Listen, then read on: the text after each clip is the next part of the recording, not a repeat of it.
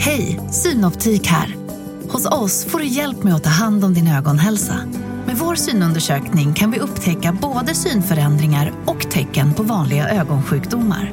Boka tid på synoptik.se. Hej och välkomna till Lisa läser. Det är jag som är Lisa och idag ska jag läsa Ann och den gamla damen. Ann och hennes mamma bodde i ett stort rum som låg nere på botten i ett stort hus. På eftermiddagarna satt Ann ibland vid fönstret och väntade på att hennes mamma skulle komma hem från arbetet. En eftermiddag satt Ann ute i trappan och väntade. Just då kom brevbäraren och Ann frågade honom om hon kunde få några brev att dela ut. Först sorterade hon breven, sen gick hon omkring i huset och delade ut dem. Hon sköt in dem under dörrarna. Nästan alla i huset var på sina arbeten. Högst upp i huset bodde fru Slinger. Det sista brevet det var till henne. Det är från min brorson Albert, sa fru Slinger. Han är i Italien och bygger dammar. Ann såg nyfiket på kuvertet. Titta! Frimärket har en bild av påven. Vill du ha det, Ann? Ann följde med fru Slinger in i rummet. Medan de pratade tog den gamla damen fram en hattask. Där hade hon samlat fotografier av sina släktingar. Det där är moster Rosa med min kusin Rebecka i famnen och morbror Jakob håller i min bror Mikael. Den där lilla flickan, det är jag, när jag var i din ålder. Jag hade mässlingen minns jag. Jag smittade alla barnen på gatan. På den tiden var barnsjukdomar mycket allvarligare än nu. Barnen dog ofta av dem. Ann tittade storögt på henne. Hon kände inga barn som hade dött. Jag minns när min bror Karl dog, sa fru Slinger. När han skulle begravas gav faster Lilly oss barn hemlagade karameller. De röda tyckte jag bäst om, men jag fick en grön.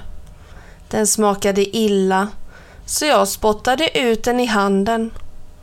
Begravningen minns jag inte, men jag minns att jag inte ville hålla farbror Harald i handen.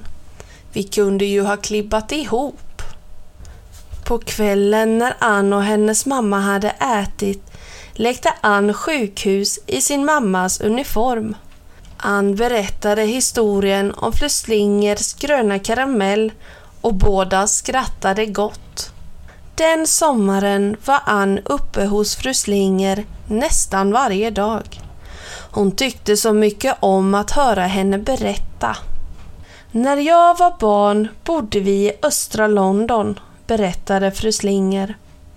En söndag i augusti var alla lediga och då åkte vi ut på landet.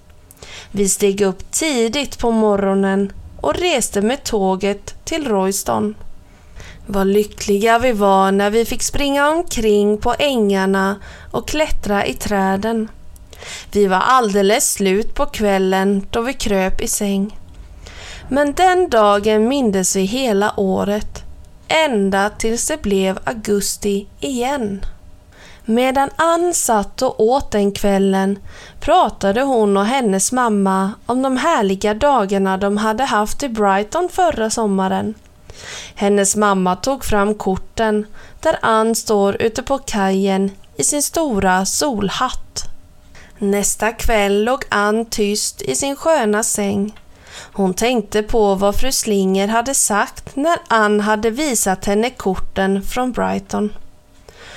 Vet du, lilla Ann, man minns helst det roliga som hänt, hade hon sagt. Men jag kan ändå inte glömma hur svårt vi hade det. Vi sov fyra stycken i samma säng och vi hostade förskräckligt av röken från elden.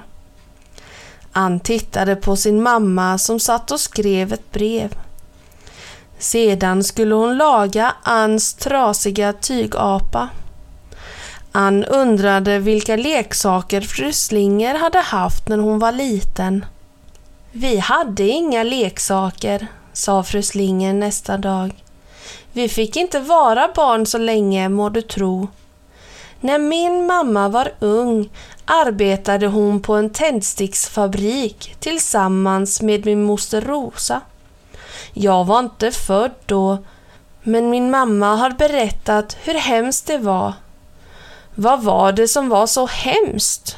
frågade Ann. Hon ville höra mera, fast klockan var så mycket att hennes mamma säkert hade kvällsmaten färdig. Min mamma skulle ha en baby och då måste moster Rosa göra en del av hennes arbete på tändsticksfabriken, sa fru Slinger. De fick arbeta mycket hårt och tjänade inte mer än vad du har i fickpeng. En dag vägrade de att gå tillbaka till fabriken. Dagen efter fick min mamma en dotter och det var jag. Ann såg häpet på henne.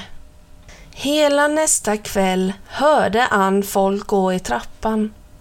Då hon skulle lägga sig kom hennes mamma in och berättade att fru Slinger hade dött.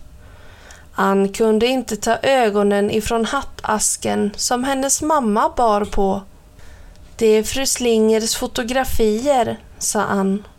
Hon sa att jag skulle få dem en dag. Jag är den enda som vet vad de på korten heter och vilka de är. Och snipp, snapp, snut så var denna lilla sorgliga berättelse slut.